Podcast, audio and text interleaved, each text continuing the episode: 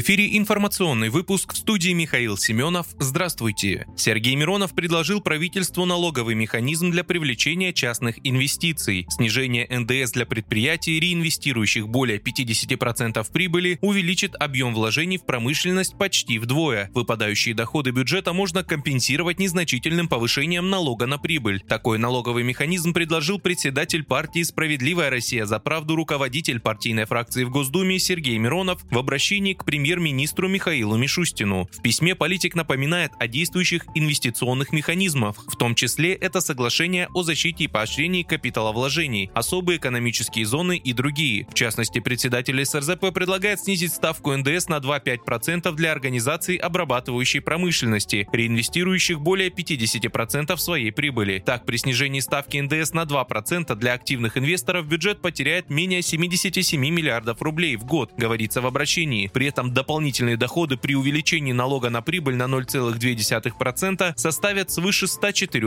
миллиардов ежегодно. Силы противовоздушной обороны сбили рядом с подмосковными Люберцами беспилотник, который летел к Москве, сообщил мэр Сергей Собянин. По предварительным данным, никто не пострадал, разрушений нет. Спасибо военным, что не дали испортить нам День знаний, написал он. Как уточнили в Минобороны, это был дрон самолетного типа. По данным ведомства, он был запущен украинской стороной.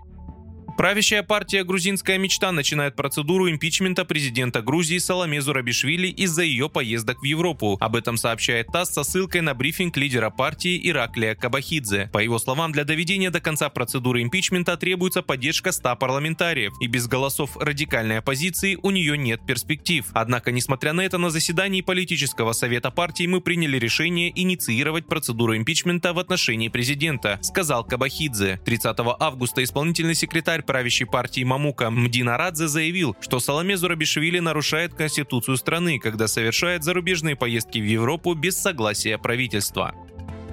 Перечень неисправностей, при которых нельзя эксплуатировать автомобиль, не запрещает устанавливать на лобовое стекло гаджеты, если они не мешают обзорности. Об этом сообщили в МВД РФ. Запрета на использование видеорегистратора, если указанное техническое средство не мешает обзорности, в себя не включает, говорится в публикации. Напомним, 1 сентября в России начал действовать обновленный перечень условий и неисправностей, при которых эксплуатация автомобилей запрещена. В частности, конкретизирован список неисправностей фар, установлен запрет на эксплуатацию автомобиля с шипованным тоннами шинами в июне, июле и августе.